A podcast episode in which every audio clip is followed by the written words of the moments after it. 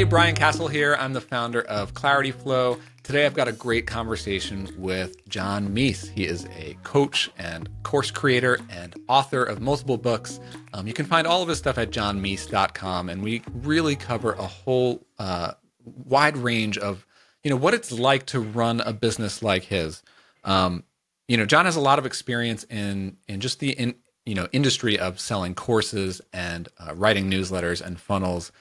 From his days working and really running Platform University with Michael Hyatt for many years, which reached so many people, and then going out on his own to build and sell his own books and courses. And, it was a really interesting conversation, and also getting into some software stuff along the way. We kind of compared and contrasted some of what it's like to run these different types of businesses, who his ideal customers are, and who they are not, and how to build trust with an audience, and how to what he talks about offering a 10x level of value, and really kind of not being afraid to offer that sort of promise. I think he called it a 10x promise. You'll hear more in the conversation. Well, without further ado, here is a conversation with John Meese. Enjoy.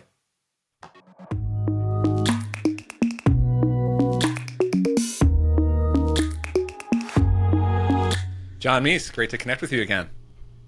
Good to connect with you live after exclusively talking on Clarityflow before now. Yeah, we were just. This is actually the first time we're talking in person, not in person, yes. IRL, across the internet, IRL. but yeah, synchronous. I get synchronous. This is a synchronous conversation, right? Yeah. It's amazing that there've been several people who I have developed pretty long relationships with only async, and having deep conversations using video and everything. In a couple of those situations, haven't even met them until about a year in. So, wow. Pretty amazing. Yeah. My, I used to own a software company, which I've since sold. And we did have some live calls, but my business partner and I, we didn't meet in person for 4 years. I think it was. It was the first time we met in person. It was wow, you're a lot shorter than I remember, or than I thought. It's always that. It's always height. That's the thing that everyone gets wrong. But yeah, so we ran that company together for 4 years before we met in person. We still did live calls, but yes, it is a wonderful, magical internet world we live in. It's amazing. My current team and my previous businesses, same deal. We never met in person. There was, what was interesting, my previous business was, we'll get into the whole story and everything in a minute here, but my previous business was Audience Ops, and it was we were a blog content as a service, kind of a productized service. Team of 25 people, probably 20 of them were U.S. based in different places, and then 5 were in the Philippines. Okay. The only people I've met in person were the 5 in the Philippines. Oh, interesting. I traveled to the Philippines three times. My wife has family in the Philippines, and so I got to meet them. But all the Americans, even some who lived within an hour of where I live, just went 6 years on that business without meeting in person. Amazing. Yeah. Anyway, okay. So I want to hear all about your business and story, building up your coaching and teaching, consulting. I don't know if you call it consulting. I guess it's more coaching and authorship. We're going to get into all of it at johnmeese.com. The way that I like to start these interviews is, instead of just tell me what you do, maybe you can describe it from the perspective of one of your clients or a recent client or two. Okay. Sure. How do they find you online, discover you, build trust in you, subscribe to your stuff, and then, get into your programs? What does it look like from their perspective? Yeah. Okay. So let me think about a real life example here. Well, the examples I'm thinking about are unusual. So let me think of a more usual example. But, so there's a woman named Jenna who recently became a client where, she heard me on a podcast. Surprise. That's something that I do sometimes. I actually used to have my own podcast. I've had 2 over the last decade, neither of which I publish new episodes on now, but I do still love talking to interesting people and about things that I care about. And so I still make it a habit of getting on other podcasts as a guest. There's times when I've been really strategic about it. This was a conversation time where you reached out to me, and that's kind of how it is lately, is it's more of that. Same here. Yeah. But what I've done, book launches, though, I've done book podcast tours or did 50 interviews, and so that's a whole other thing. But I want to hear all about that. We'll get into that. Yeah, we can talk about that. Yeah, so Jenna she heard me on, I think it was on Rory Vaden's podcast, and she just heard my interview and she really liked it. And so she sent me, at the end of Rory Vaden's podcast, I mentioned a free resource. She downloaded it, but she replied to my welcome email and she was like, I just heard you on this podcast. I really appreciated it. Thanks so much for what you shared. And then I have an email newsletter that, since we're all friends here, I'll pull back the curtain a little bit. It's all automated. And okay. So when someone subscribes, it's what my friend Brennan Dunn would call this, I think, a shadow newsletter. Sure. And so I think of it differently, but that's not the point here. The point is that they get automatic emails every day for about a week that's value add of like teaching something, of core part of my philosophy, what I teach. And in there, it's also mentioning my products. It's not really like a hard pitch, though. It's more like introducing someone to my world with the different products that I have, different ways I can help you, different key concepts. And then after that, I have some emails that are more like traditional sales emails and some that just ask a question. And so this is one, like Jenna replied to one where I just asked a question of like, hey, would you be interested in, working together? Well, no, rather, I think I said, would you be interested in working with me to build a group coaching program with a plug-and-play client creation machine? And she replied and she was like, yes, tell me more. And I said, tell me a little bit about you. And then I said, I think you're a good fit for my program called Group Coach Bootcamp. And then she paid $500 to attend that. It's an all-day workshop where I kind of help someone construct a group coaching program from scratch. Well, they have to have some expertise, so it's not truly from scratch. Yeah. That term, has a lot of assumptions. I saw the headline on one of your programs, like is it like sell your expertise or sell your knowledge? Yeah, so my newsletter is called Sell Your Smarts. And so that's like, yeah, and that's becoming my core brand beyond just me as John Meese. I've been running an online education business in some capacity for about a decade, and so I've had different names. Like it's always John Meese of Thrive School or Sell Your Smarts. Or there's always some sort of brand attached to that, even though it's still me at the helm, because interests change. There are so many little rabbit holes we can dive in here. Yes. I guess just starting with the email newsletter. Yeah. I mean Brennan's stuff is amazing. He's awesome. I'm in a mastermind group with him for going back many years now. It's kind of crazy. He that idea of an evergreen newsletter, like you say that it's fully automated, but you still wrote the content at some point. Totally. And it just to be clear, you created, you just sort of lined it up in so if a new person signs up today, they're getting all the stuff that you've built into this sequence over the years, right? Yeah, I'm right. I run a newsletter actually every week, and so the people who've been on my email list the longest are getting the newest newsletter. But when I was doing it before, the traditional newsletter way where you just write an email and you send it, it just really wasn't a great user experience, because if somebody who just subscribes is hearing about some advanced sales strategy that I'm teaching or some new way to design a program, and they're like, what? I mean, it was actually. I know this because I've done this before. I used to, years ago, run a giant business called Platform University for a guy named Michael Hyatt. And so I was the dean of Platform University, had an email list of over 100,000 subscribers. My name was in the front of every email. And we had built out an automated newsletter with a little help from Brennan. We did bring him in as a consultant during part of that. But I did most of it, and I did all the writing. And we had this still to this day. And since then, that business has been sold. It's passed through hands a couple times. If you go subscribe to their newsletter today, you will get an email from me that I wrote many years ago. And then you will get an email every week for a year and a half before the automation runs out. Yeah. I love that concept in general. Yeah. Obviously, it's good to optimize the subscribers and the funnel and all that. But I used to do a similar thing with my newsletter. I've sort of abandoned all the audience building stuff. I just got so involved in software now. But sure.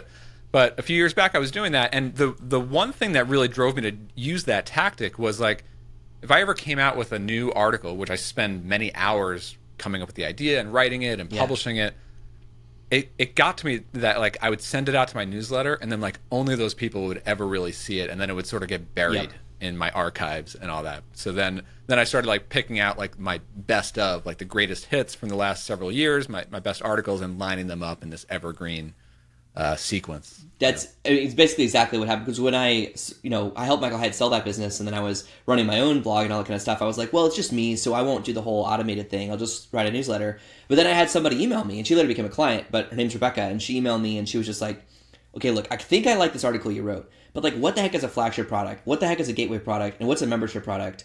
And this, there's just terminology that I was just using that for me was just, it had become so just a core part of what I teach, that I didn't even realize how confusing it was to her. And so it was actually helpful I was like, thank you.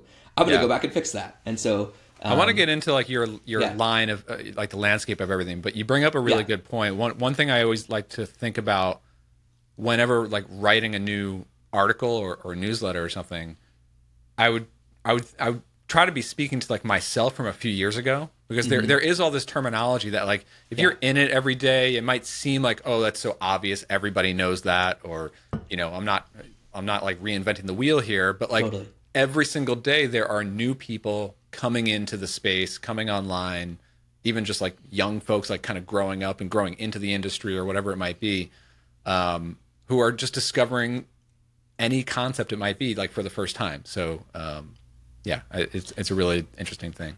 Well, I think what you just said is true in general, Brian, but I think specifically for my audience, because I'm helping people. So what I do is I help smart professionals turn their wisdom into wealth by building a thriving online education business. And so what that means is that they typically have already built some level of professional accomplishment, either as a one-on-one coach or as a therapist or an attorney or a CFO. They've got some other professional background. And so they're not like, you know, fresh out of college trying to decide what to do with their life. They typically have years of experience under their belt. And then they're kind of stepping into this world of like digital marketing and online education products. And it's completely overwhelming to someone who's not used to being a beginner, because they've been a professional, they've been an expert now for a while. That's really challenging. And so that's something I think in general, yes, be really careful about not letting the curse of knowledge confuse your language. But specifically with the people I'm helping, it's like doubly important, because these are incredibly smart people who feel dumb when they read blog posts about podcasts or webinars or deadline funnels and all these things that like, just if you haven't been swimming in it for years, it just doesn't make sense. And so, yeah, I spent a lot of time trying to make those concepts clear. So like, what is like basically the lineup of everything that you currently offer? I mean, what I see just kind of navigating around johnmeese.com, obviously your blog is public for anyone to read, and then you have your newsletter that you can sign up for. I see a couple of books that I want to hear about.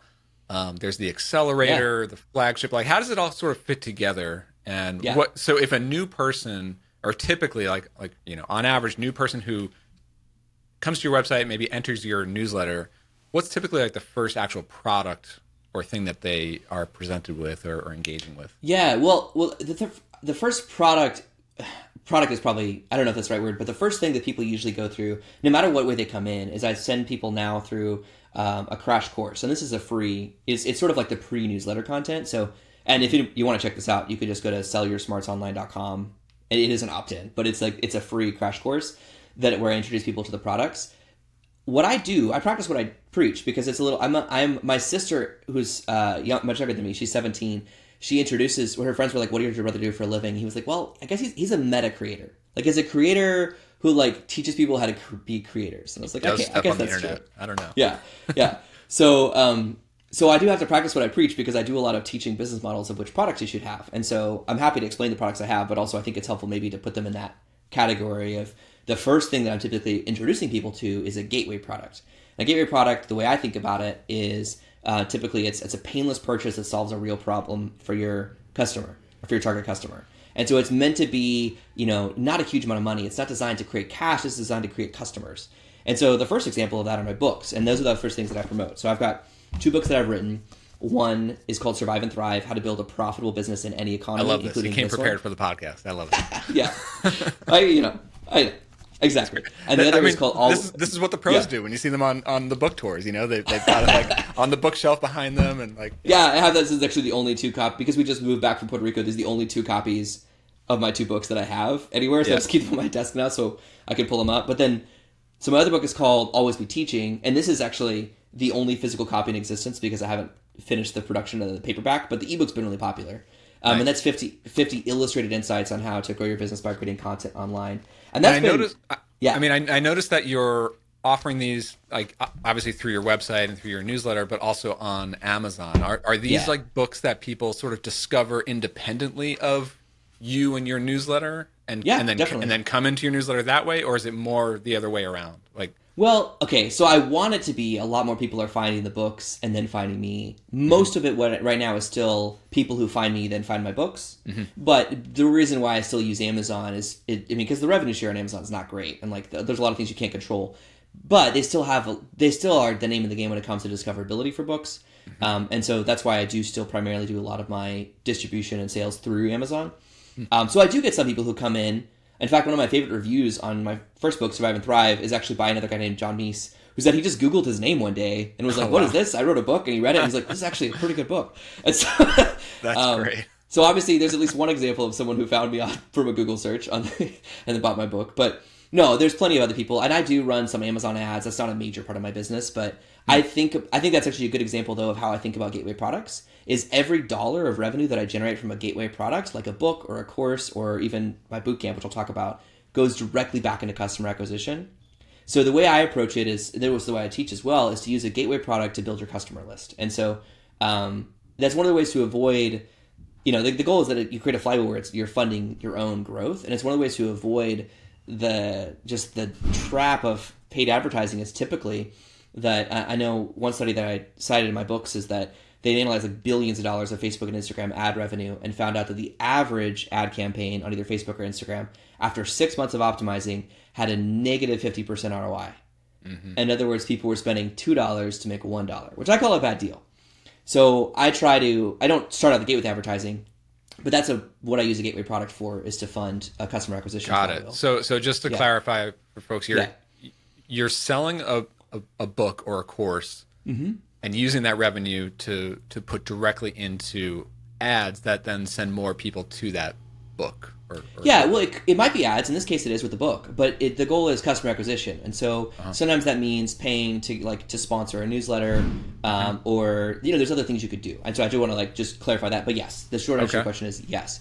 So obviously that begs the question, well, how do you pay for groceries? How do you pay the bills? Because you still got to do that too. Sure. And that's why the other two products come in. Mm-hmm. So I do think it's great for someone who's teaching online to have multiple gateway products. So I have two books. I'm working on a third.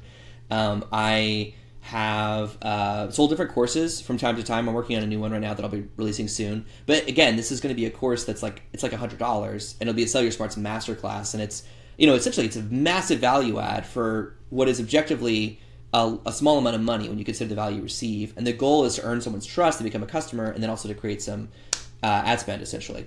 Yeah. So then these other products that are intended to be more profitable and how do you what do you consider, if anything, your flagship product mm-hmm. versus a line of different products that people can? Yeah, so I have one flagship product, and that is my Six Figure Flagship Accelerator. And so now again, it's kind of a meta flagship because it's a flagship about how to launch a flagship and earn six figures per year mm-hmm. from that. But a flagship product could be a lot of things. I mean, my favorite type of flagship product, which is one of the reasons why you and I get along so well, is a group coaching program. And so most of my clients, I'm teaching them how to take their expertise and turn that into some sort of group coaching program that they can turn around and then sell. And so in my flagship program, I take 10 clients per quarter, and they pay $10,000 each to come through a group coaching program that I teach, where I teach them advanced sales strategies to both attract the target customer, nurture that relationship, and then sell them into their own flagship program. And so while my program itself is a premium program, and it's very limited, I can only take on 10 clients at a time, at the same time, go back to that name real quick, Six Figure Flagship Accelerator. The goal is designed to actually help them earn $100,000 a year, or at least $10,000 a month is usually what we end up focusing on as that, the result and the outcome of that. And so even then, I'm trying to 10x value that if somebody's paying me $10,000, I'm trying to help them earn $100,000. Yep. So that's my flagship product, and that's really how I fund my lifestyle. And then the other things I do, membership products, is what I would do to fund core operations. And typically other businesses that I've worked in as a consultant before, that's also what we would set up is, and this whole model of a gateway, a membership, and a flagship, those are the three core products that I recommend, and it's what I practice as well. Got it. So the gateway is sort of the low cost kind of fund your all marketing spend.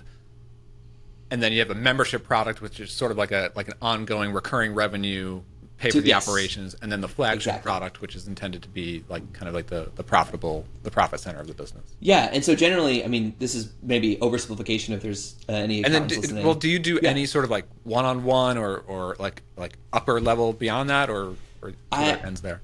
Generally, no. Mm-hmm. So I don't take on any one-on-one clients anymore. That's one of the core principles that I teach at the beginning is to be successful in turning your wisdom into wealth and building an online education business, you have to stop selling your time. And that's one of the first core principles that I teach. And so to do that, it's I'm actually rolling out a new one-on-one offer right now, but it's using Clarityflow, and it's an on-demand coaching product that's actually a subscription. It's actually a membership product but it's essentially like people just paying a monthly fee. And I know of a couple other friends of mine who've done that on Clarityflow and have had success with that. And so like that's why I'm doing it. And so yes, actually after not having one-on-one clients for a long time, I'm reopening that, but it's totally different because now it's asynchronous. Now it's they're paying a monthly fee to be able to like send questions and get feedback and coaching from me, and I can respond on my own schedule. So I've done last summer. Or even respond with like template stuff that, yes, that you've actually built into your library, right? Well, it kind of goes back to that idea of like the evergreen newsletter, but now in a video coaching form, if you will. Well, and that's exactly how I'm building it out. Is I'm using the Clarityflow library to kind of map out, like essentially I'm going to sell on-demand coaching as just a coaching product, but I'm planning to already create resources and drip them out week by week of like new trainings and templates and tools for my coaching clients. And so I'm treating it like a membership, but clients are experiencing it like a one-on-one product. And so it's not like a community. That itself is not a community product. I have a 7-figure school mastermind, which is a high-ticket mastermind on the back end of my accelerator program, which is recurring revenue as well. Mm-hmm. And so now all of a sudden I've got essentially two memberships, but one is very clearly the goal, which is like you want to get to the 7-figure school mastermind, but that's also expensive and exclusive. And then the on-demand coaching is available to anybody as an alternative that's much more affordable. And so, yeah. Super impressive, just kind of putting all these pieces together. I mean, I know sounds like a lot to someone who's like listening in and maybe not familiar with all your stuff. Sure. But, you know, it's really impressive. Thank you. I appreciate that. Let's see. One thing I want to unpack before I want to go into your backstory and how you got here. But before I get into all that, I just kind of unpacking some of the product stuff on the flagship program. Like you talked about how it's specifically aimed at, you know, a 6-figure income or $10,000 a month. Mm-hmm. You know, I think a lot of people looking at that would question, like, you know, is this going to live up to its promise, right? Like, sure. Am I really going to get that ROI, right? How do you actually handle that personally? Yeah. And how do you deliver on the promise? How do you, like, what's the success rate and how do you deal with when it's not? And how do you kind of approach that? Well, so the first thing I'll say is, like, philosophically what that is that's what I would call my 10X promise. So my flagship program is a 10X promise, which is to help you, you know, to help you, earn at least $10,000 per month from your own flagship flagship product using an advanced attract, nurture, and sell system. So that's my 10X promise. So the first thing is, I'll just tell you, like, that's what I would call that as my 10X promise. That's one of the first things that I work on with each of my clients is when you're launching a program, it's tempting to pick a safe promise of like, I'm going to teach you how to do stuff, you know, and like no one says that. No one sales page says I'm going to teach you how to do stuff, but they basically do if you just swap out some of the words. And one of the things that I find most successful when I have someone who's launching a flagship program where they're charging typically between $2,000 to $10,000 per client for a program that's between 5 to 10 people in it the first time they do it, is that it's tempting to pick a really safe promise, but actually one of the best things you can do for yourself and your client is to make a 10X promise that requires some sort of identity shift. This is something life-changing. If you were a fitness coach, it would be like having a program to get, you know, to get a rock hard 6-pack abs. It's like, that is a bold promise, but what it does is it raises the stakes for everyone. Mm-hmm. It means that you're only going to attract people who are really, really committed to action, not just financial investment, but actually taking action on what you advise. And it also helps determine the rest of your program, because if you have a promise, then you have to sort of reverse engineer the exact question you just asked, Brian, which is how do you deliver on that? So that's, first of all, just like where that is in my business and what I teach as far as the 10X promise. Versus a gateway product has what I would call a 10% promise, where it's something that causes an incremental change or improvement in your life, like lose 5 pounds in 5 days. Mm-hmm. It's not going to change your life, but it's an interesting way for someone to get started on taking action and to learn from you. So I noticed you had an application process for that as well. Like, does that play into, like, are you actually set up for success for this kind of? Oh yeah, that's program? Definitely. Yeah, no, I'm very selective in who I take into my flagship program, but I say that. But honestly, the primary things I'm looking for are that someone has expertise in their field. Like if mm-hmm. someone, I don't work anymore, I did before, and I learned from that, with what I would call passion pivoters, which is like someone who like I'm not saying there's anything wrong with completely pivoting your career path, but I've found that it was really, really difficult for me to help someone build an online education business around a field that they didn't have a lot of expertise in. Mm-hmm. So somebody who has been, a software developer for 20 years and wants to build a business around like church ministry and prayer, it's like, I've got no moral or theological issue with that shift, but my playbook really works for people who have, the best case scenario is at least a decade, but definitely 5+ years of experience in their industry that then we can, and I'm primarily teaching them a very simple, a simplified digital marketing system that takes this offline expertise and helps you sell that online. Yeah, like so, you've been an accountant for 20 years and now you want to really go deeper and maybe help other accountants and really... Sure, that'd be a great example. Yes. I do also, I will say, like, a lot of people in my current cohort in my program are actually like people who have like email lists and courses and that kind of stuff. And so that they're actually getting incredible results, which is awesome. But like that, the program's really built around like professionals who are like kind of sort of coming online, not, for the first time for the most part. But coming back to your question about like, how do I make sure that happens? The first thing is I actually have a guarantee in my program now. This is relatively new. I mean, I taught this program for about a year and a half before I introduced this, but now it has a 10K or more guarantee, which is that you will, if you show up and do the work, right? Like, it's not magic, but if you show up and do the work, you will earn at least $10,000 from your flagship product during the program itself, which is a 10-week accelerator, or I'll keep coaching you until you do. Now, the first question people ask is like, why is it not a money-back guarantee? And I do money-back guarantees in my other programs, but I toyed with that. But what I found is that for someone to have a total transformation results with the flagship program, they have to be all in. Yep. And if there's a money-back guarantee, it allows someone to keep one foot out the door, and then they don't do some of the hard work, honestly. Yeah. I also like that because logistically, someone could be completely motivated and really could mean to take action, but life does come up, like unexpected things come up, and...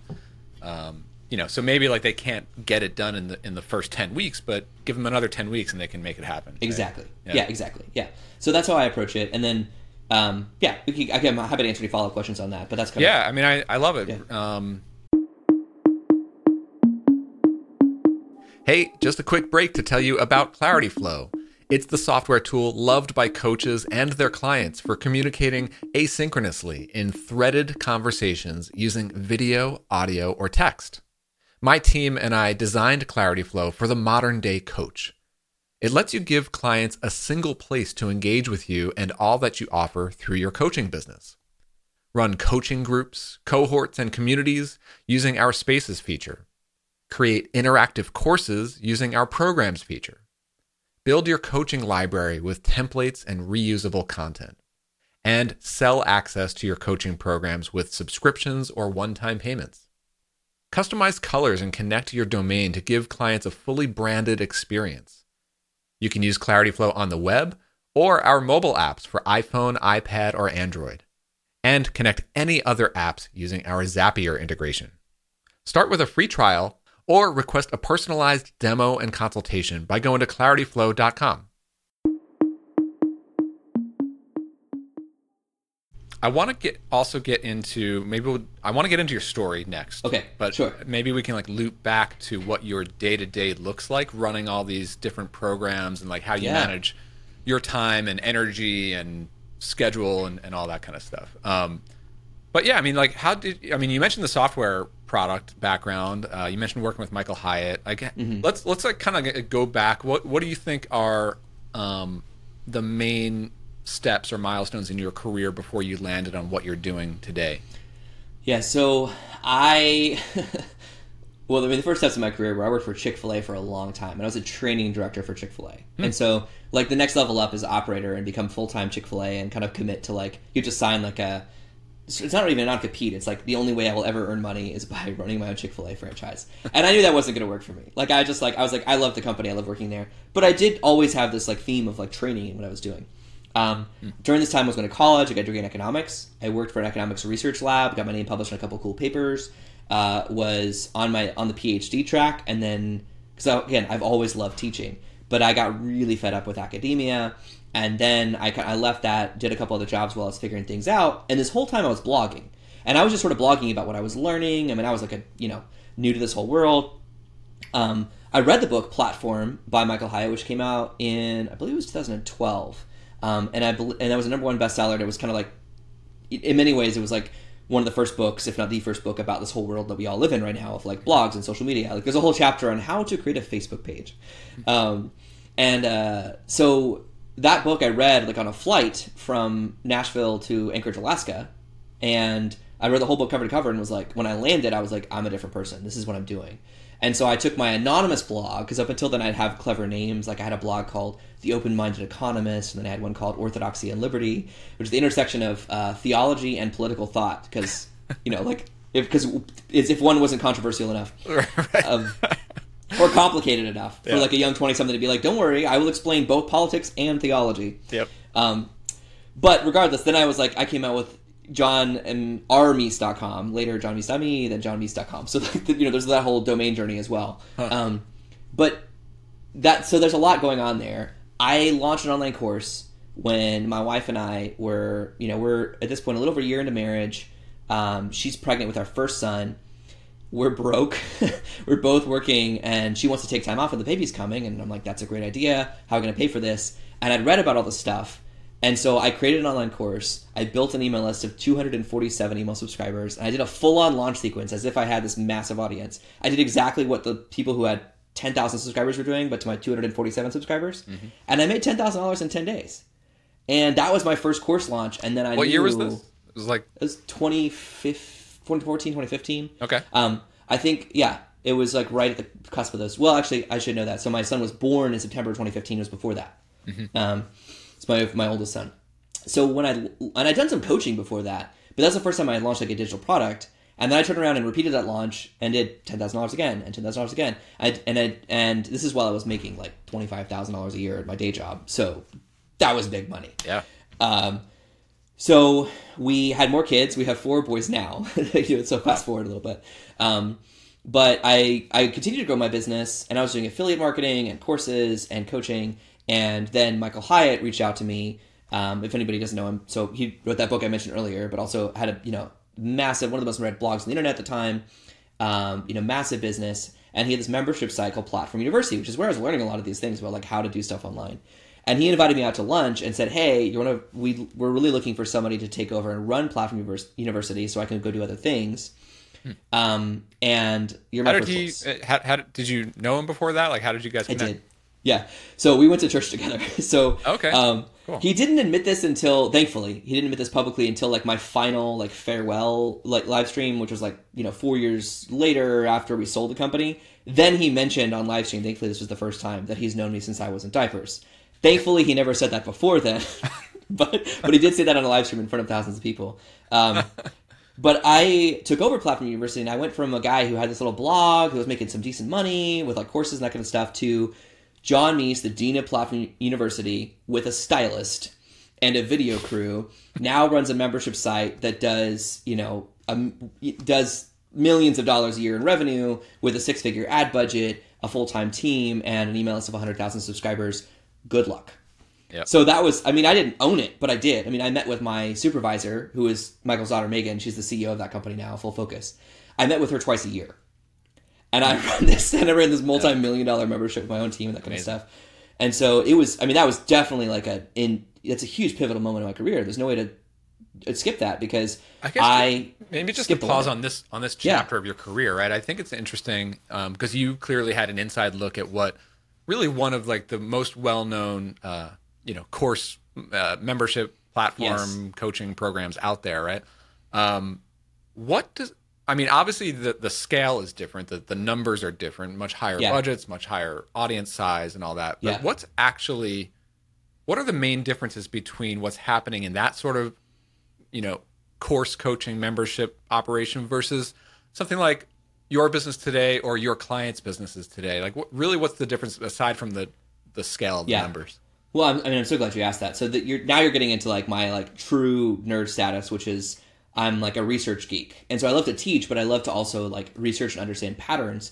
And I was asking the same question because my job was to teach thousands of people how to build online education businesses. And I was working at one of the top online education businesses on the payroll in the planet. Mm-hmm. And so of course I was paying attention. And actually, even after I left, then I went and I was just exclusively a fractional CMO for online education companies behind the scenes, most of whom were doing millions of dollars a year in revenue. So I got like all this behind the scenes stuff. And what I found was that the difference wasn't, it was scale, of course, but scale can actually hide a lot of inefficiencies. Mm-hmm. Because when you're emailing millions of subscribers or hundreds of thousands of subscribers and you do a bad launch, you still make money. Right. It worked. And so especially when we sold Platform University to Pete Vargas, and then Greg Cardone literally later bought into that business.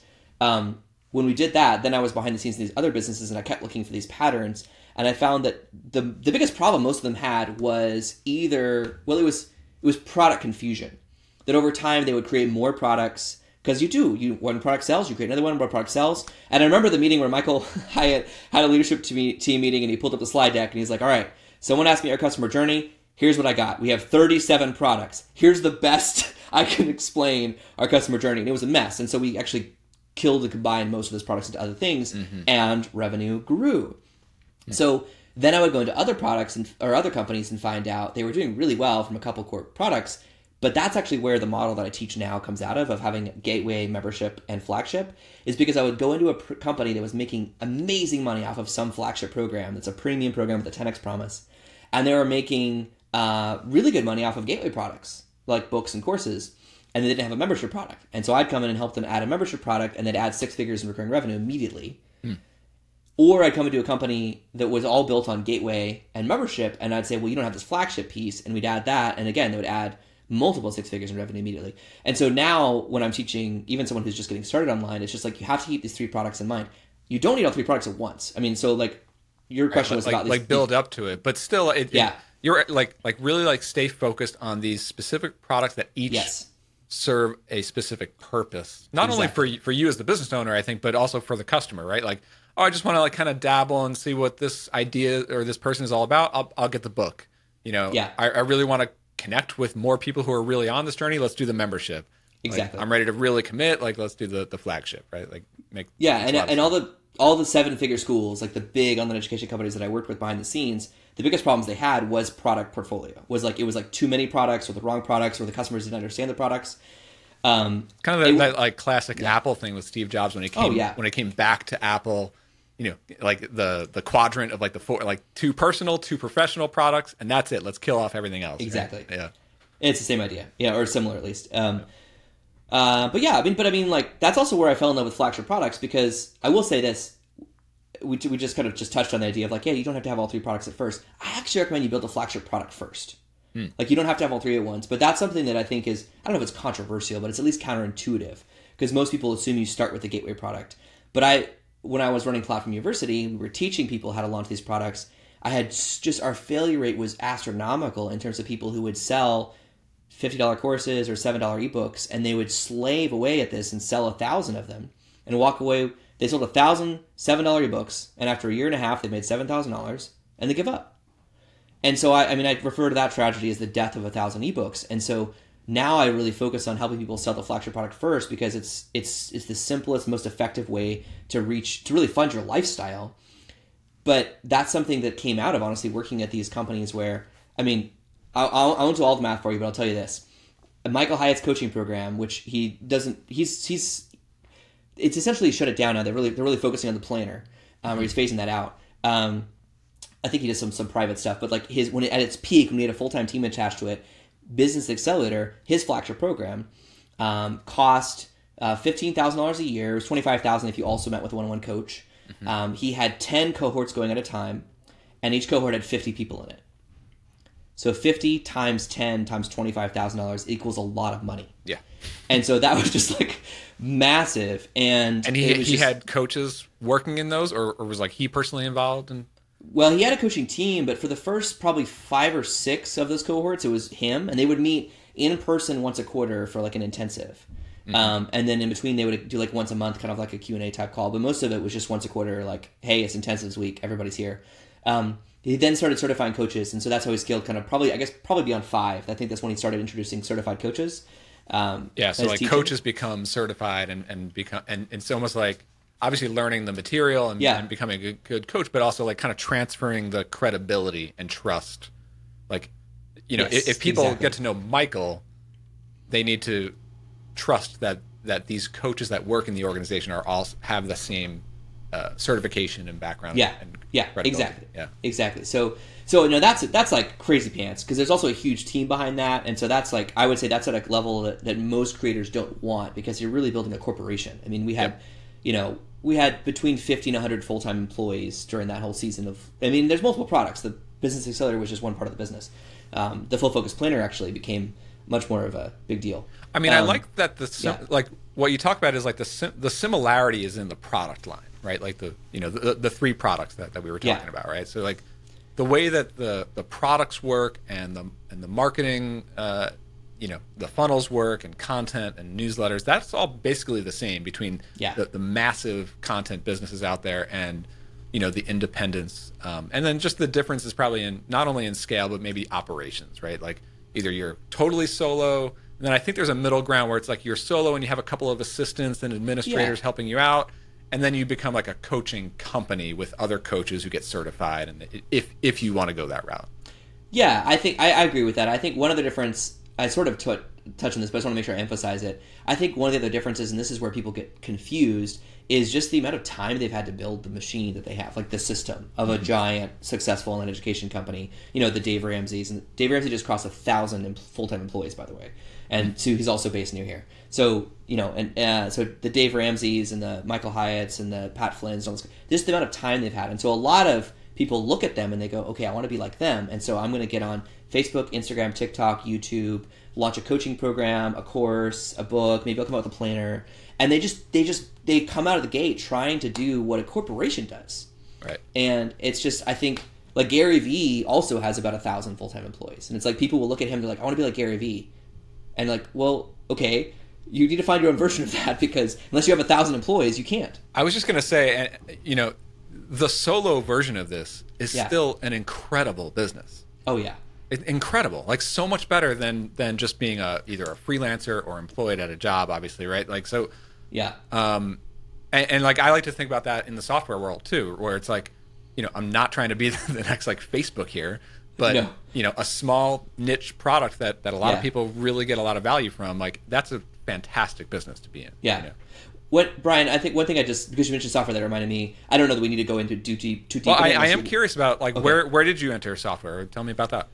So my current company is actually it's my first, but it's also my third. It's the company that I've had the longest, my like coaching and training company, but I've actually started and sold two other companies. One was a co-working space company. So that was when I got this harebrained idea that I wanted to go totally into the offline world and open a brick and mortar business on January 15th, 2020, 58 days before lockdown. Wow. So that's a whole other story, probably best shared over a hard beverage, but we did actually still grow that company after a lot of challenge and then sell that. So I started and sold a co-working space company. But then software, that really came out of the course that I was creating was helping people with a really complicated WordPress theme. That was really what my first course was about how to use this really complicated WordPress theme that doesn't even exist anymore. It was actually created by Michael Hyatt. It was called the Get Noticed Theme. Mm-hmm. And I created this course on how to use his theme because people were so confused and I don't know, I just spent a lot of time in the dashboard so I understood how it worked. And it wasn't very intuitive, but I created this whole massive course on how to use it. And then people started asking more questions because they want to be like Michael Hyatt. And I was teaching them how to like just design their website basically, but I'm not a developer. And there was this other guy, Thomas, who was creating custom child themes or custom skins, mm-hmm. if you're not familiar with the terminology. Sure. I know you probably are, Brian, but I'm just thinking about whoever's listening. Yeah. But he was creating these custom child themes for the Get Noticed theme. So basically like make it look like Michael Hyatt's website, but like your flavor. Mm-hmm. And he was doing these he just mentioned to me when we were talking one time, he's like, man, like this is so complicated. It would probably just be easier if I just created a new theme. And I was like, well, let's just do that. And so we partnered as business partners, him being the developer, me being the marketing guy. And we created a company originally it was called Notable Themes, later just Notable. And we created really, personalized professional WordPress themes for people who are building online education companies, personal brand businesses. That did pretty well. What year was that? It's a good question. We probably first created that. We first started that maybe 2016. Yeah, okay. It was somewhere in there. Because then, so when I went to work, when I took the Platform University gig, I had to actually exit Notable. That was part of the condition because they were like, "Hey, we sell the Get Noticed theme. Still, you can't also have a WordPress theme company." Mm. I was like, "All right, fair." So I exited Notable. And then like 6 months later, Michael was like, "Hey, by the way, we're sunsetting the Get Noticed theme. We're not going to sell anymore." I was like, "Gosh, darn it." But that's fine. Because then as soon as we sold Platform University, I went back to my business partner and was like, hey, how's it going? He's like, well, revenue's been the same since you left. So we have MRR, but nothing crazy. Why don't you come back on? So I came on back on, helped them grow the business a little bit, and then ultimately we decided to sell it. And so really last year, 2022, is when I sold both the software company and the co-working space company because I wanted to go all in on online education and just focus on that. Yeah, super interesting. I think our paths have taken almost opposite tracks over the years. Yeah. You know, I was big into WordPress for several years there. I had my first digital product business, not including freelance work, was WordPress themes. This was 2009, I want to say. Yeah. Okay. Do you remember what you were charging for a theme? $59. I think. Yeah, and that's pretty typical. I mean, the feeling of I was selling web design services for thousands of dollars to clients, but the first time I sold a thing for $59 on the internet, I was ecstatic. I was I can't believe a stranger just PayPal'd me $59. It is pretty cool. You know? Yeah. And then I did a Restaurant Engine, which was a hosted restaurant thing on WordPress. Oh, you know what? I actually remember Restaurant Engine, so I'm pretty sure I read your blog or something. Yeah. At some point. So even though we just reconnected, when you said Restaurant Engine, I'm wait a minute, I've read about this. Yeah. Back in the day. Yeah. WordPress itself has been on this rocket ship forever now, but it's gone through these different phases where, especially I think in 2008, 2009, 2010, the themes companies were just getting really big, and then and I was sort of on the tail end of that, and then later. And now, things just kind of got astronomical, but competition as well. So. Well, and one of the things I think we did really well. There's plenty of things we didn't do well, but one of the things I think we did really well with Notable was we ended up sunset. We had a bunch of themes at first, then we really focused on one called Notable Press, which it was just a super powered premium WordPress theme on top of WordPress.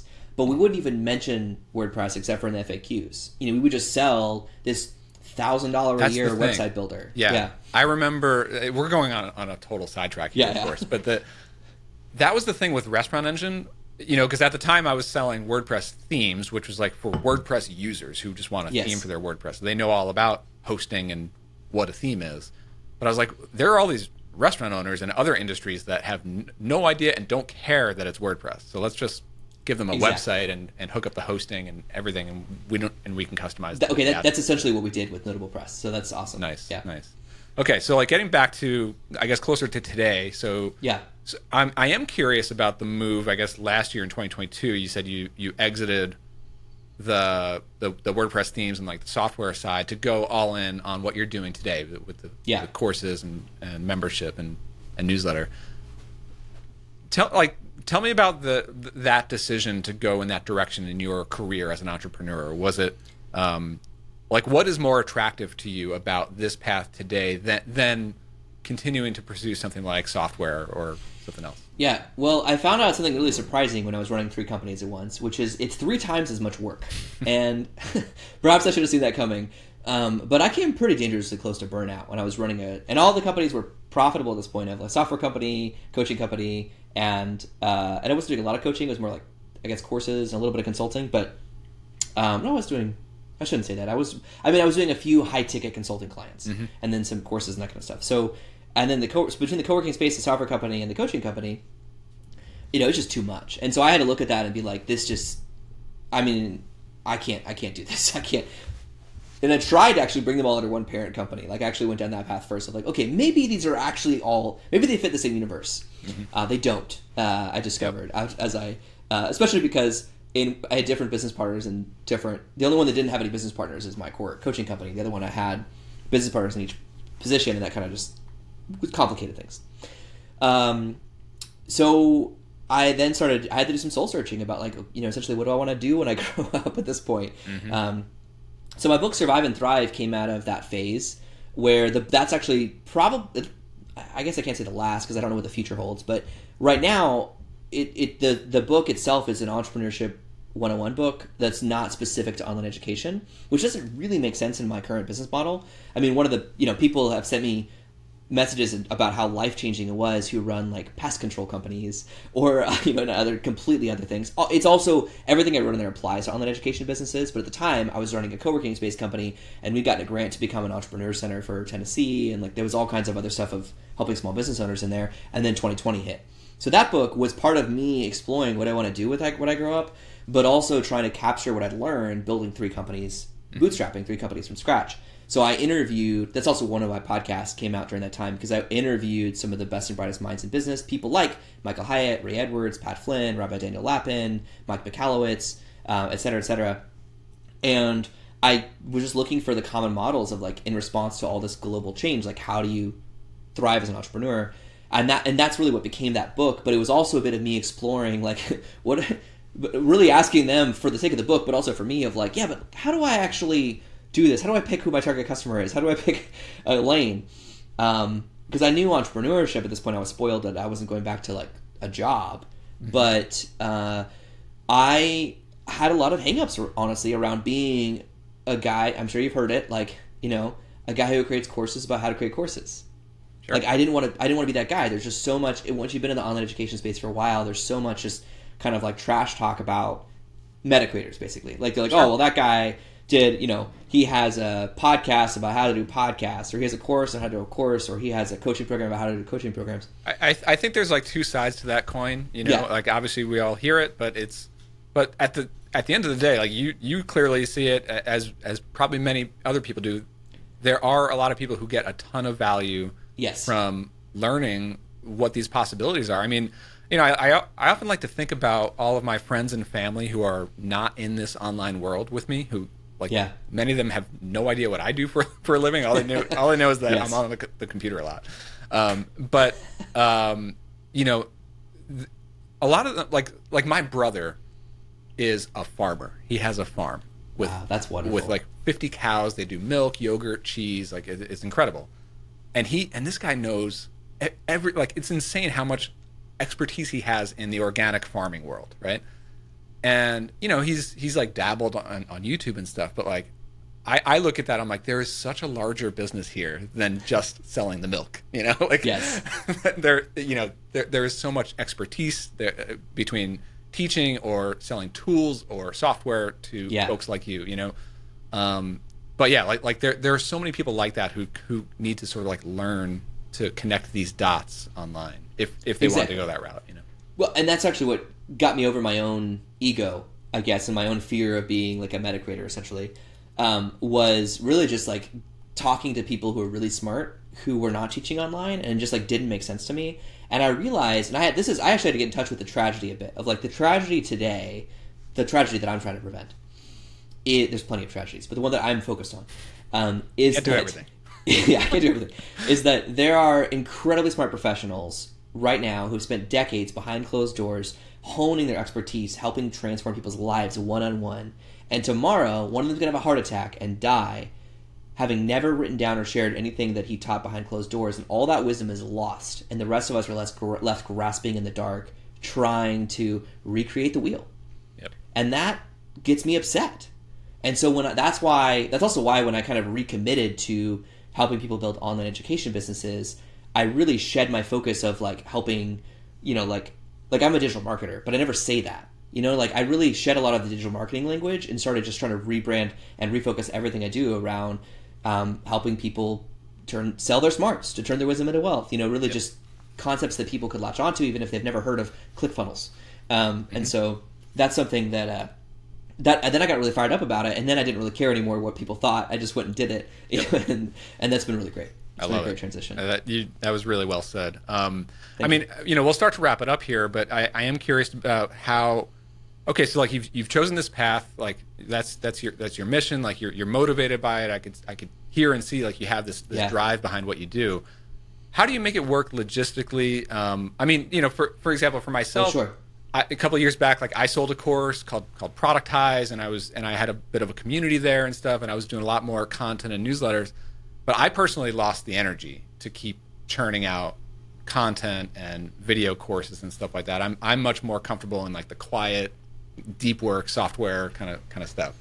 How do you manage your energy in this type of business, which requires, you know, a lot of talking to people, group coaching sessions, managing yeah. launches, you know, doing content on a regular basis?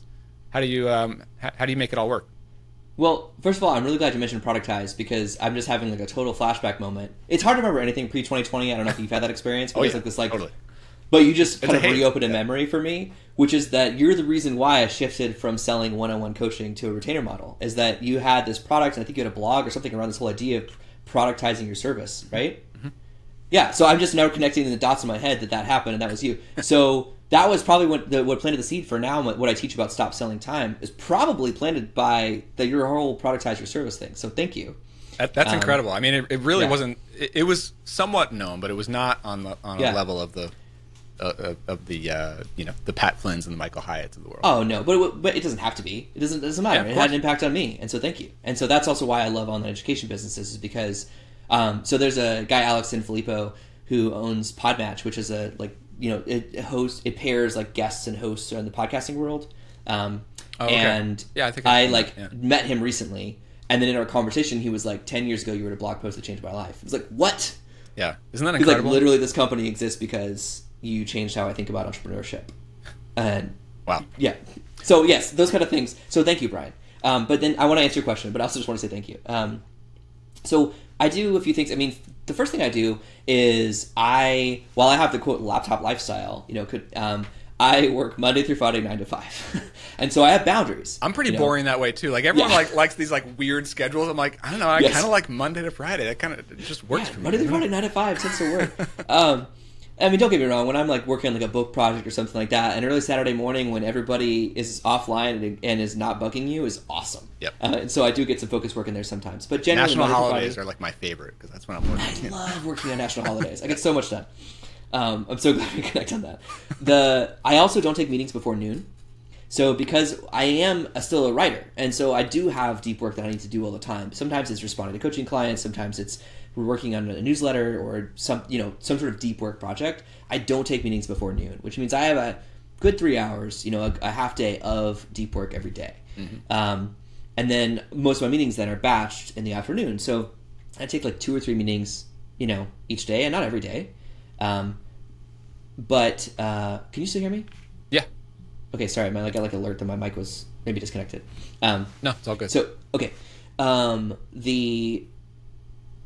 me kind of backtrack for a second. Lots of train of thought. Sorry. Yeah. So, so you have about 2 or 3, calls a day, if that, and then you've got some deep work in the morning. And, yeah. Makes a lot of sense. I mean, that's yeah. And so honestly right now, we live I have an office outside of the home. I also don't work from home. So I'm a laptop lifestyle, work Monday through Friday, 9 to 5, never at home. Partly because I have 4 children who I love and hate telling them daddy's working. Yep. And so I made that choice a long time ago. There was a whole period actually of a couple of years where we actually didn't have internet at home. We've graduated beyond that. Our kids are really into the internet, and so, but I bike to work. Actually, I bike 1.6 miles to my office. That's great. And then I can focus here. And then when I'm home, I'm home. When I'm at work, I'm at work. I miss that separation. I used to have an office, and then we moved to this house, and now I'm here all the time. And now I break out to Starbucks maybe 3 times a week. That's about it. I totally get that. No, and it's not always possible. We were just in Puerto Rico for 9 months, and the house we bought had a home office, and there wasn't really a great office space nearby, and so I worked from home for a while, but I was reminded of all the downsides of it, of just not having clear, even just a commute. And how about your team? It's you producing a lot of content. How are you doing it operationally? Totally. So I don't have any employees, but I do have several contractors that I work with. Mm-hmm. I recently hired an OBM, so an online business manager. And so he's working for me right now 10 hours a week, and he helps kind of project manage. And so we meet, kind of set the big picture vision for whatever we're working on, and then he helps manage that with the other contractors. That's still new to me, but that's amazing in terms of how much it's taken me out of the weeds, because I started to accumulate contractors. I have an illustrator. I hire an illustrator who normally does The New Yorker to do my newsletter every week. And I love this model. There are so many threads that we can pull on and have an entire podcast episode about, but I've been doing this for years in all of my different businesses where, I have some full-time team members now who are just on all the time, but the idea of working with high caliber contractors for a day or 2 a week or on an as needed basis is huge, Oh yeah. And that's what the economy, at least on the internet, is working these days, right? It's just whether it's marketing, illustration, even developers or something like most of the best people you can't afford on a full-time salary because they're just too good, too much of a track record. But they and also a lot of them don't even want a full-time salary. Yeah. They want to be working with a couple of really good clients. So if you can just be one of those great clients for them, it's such a great model. Well, yes, and we could totally talk about that another time, but just to kind of one factoid on it I have to share is that, because I know just like you, that like in our like online world, it's like the norm is like having this kind of flexible team of contractors and specialists. What I didn't know until recently was that 50% of college graduates are going 1099 instead of W-2 in the U.S., which means it's like half of college graduates are going into some sort of freelance business.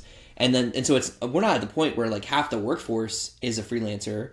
But when you think about graduates are setting the tone for the next couple decades of the industry, then I think that's only going to continue. Yeah, 100%. Yeah. So I have a couple other contractors I work with for different things. I have one now certified coach. I don't have a certification program. I just started calling her that because after a year, she's been my co-host on like all of my coaching calls. And like, she's helped me like she does some one-on-one when people are really stuck. And I'm like, Annette, can you go help them? Mm-hmm. So I just recently started introducing her as like my certified coach, but like I don't have a certification program. It's just she's been with me through all my stuff. But it's interesting, and again, that's another thread that we can probably do a whole episode on. But like that transition from because usually that's almost like the fundamental problem with a business like this is that it's too much of you. It's like your name and everything, but that is how you transfer that like trust, equity, and grow beyond just you as the name to an actual like company and brand and certified coaches and all that. That's an interesting process. Yeah. So, it's a summary version. Awesome. Yeah. Well, I mean, we covered so much ground here. We are going to have to do probably a couple follow-up episodes at some point. Let's do it. johnmeese.com. I mean, is that the best place for folks to connect with you? That's plenty fine. You can go there, but I would say this new crash course that I put together is my best and newest content. So, you can get it there, but if you go to sellyoursmartsonline.com, that'll take you straight there just to get that crash course. It's 100% free. You already have heard me talk about it. It does introduce some of my other products and just kind of give you a little bit of a tour of not only what I teach, like the core concepts and how to apply them, but also some different ways that you can get my help to achieve those things. We didn't even talk about Group Coach Bootcamp. That's probably another episode. Yeah. Okay. Well, I mean, we'll get all this stuff linked up in the show notes. John, great to connect with you. Thank you, Brian. I appreciate it. All right. Keep up the good work.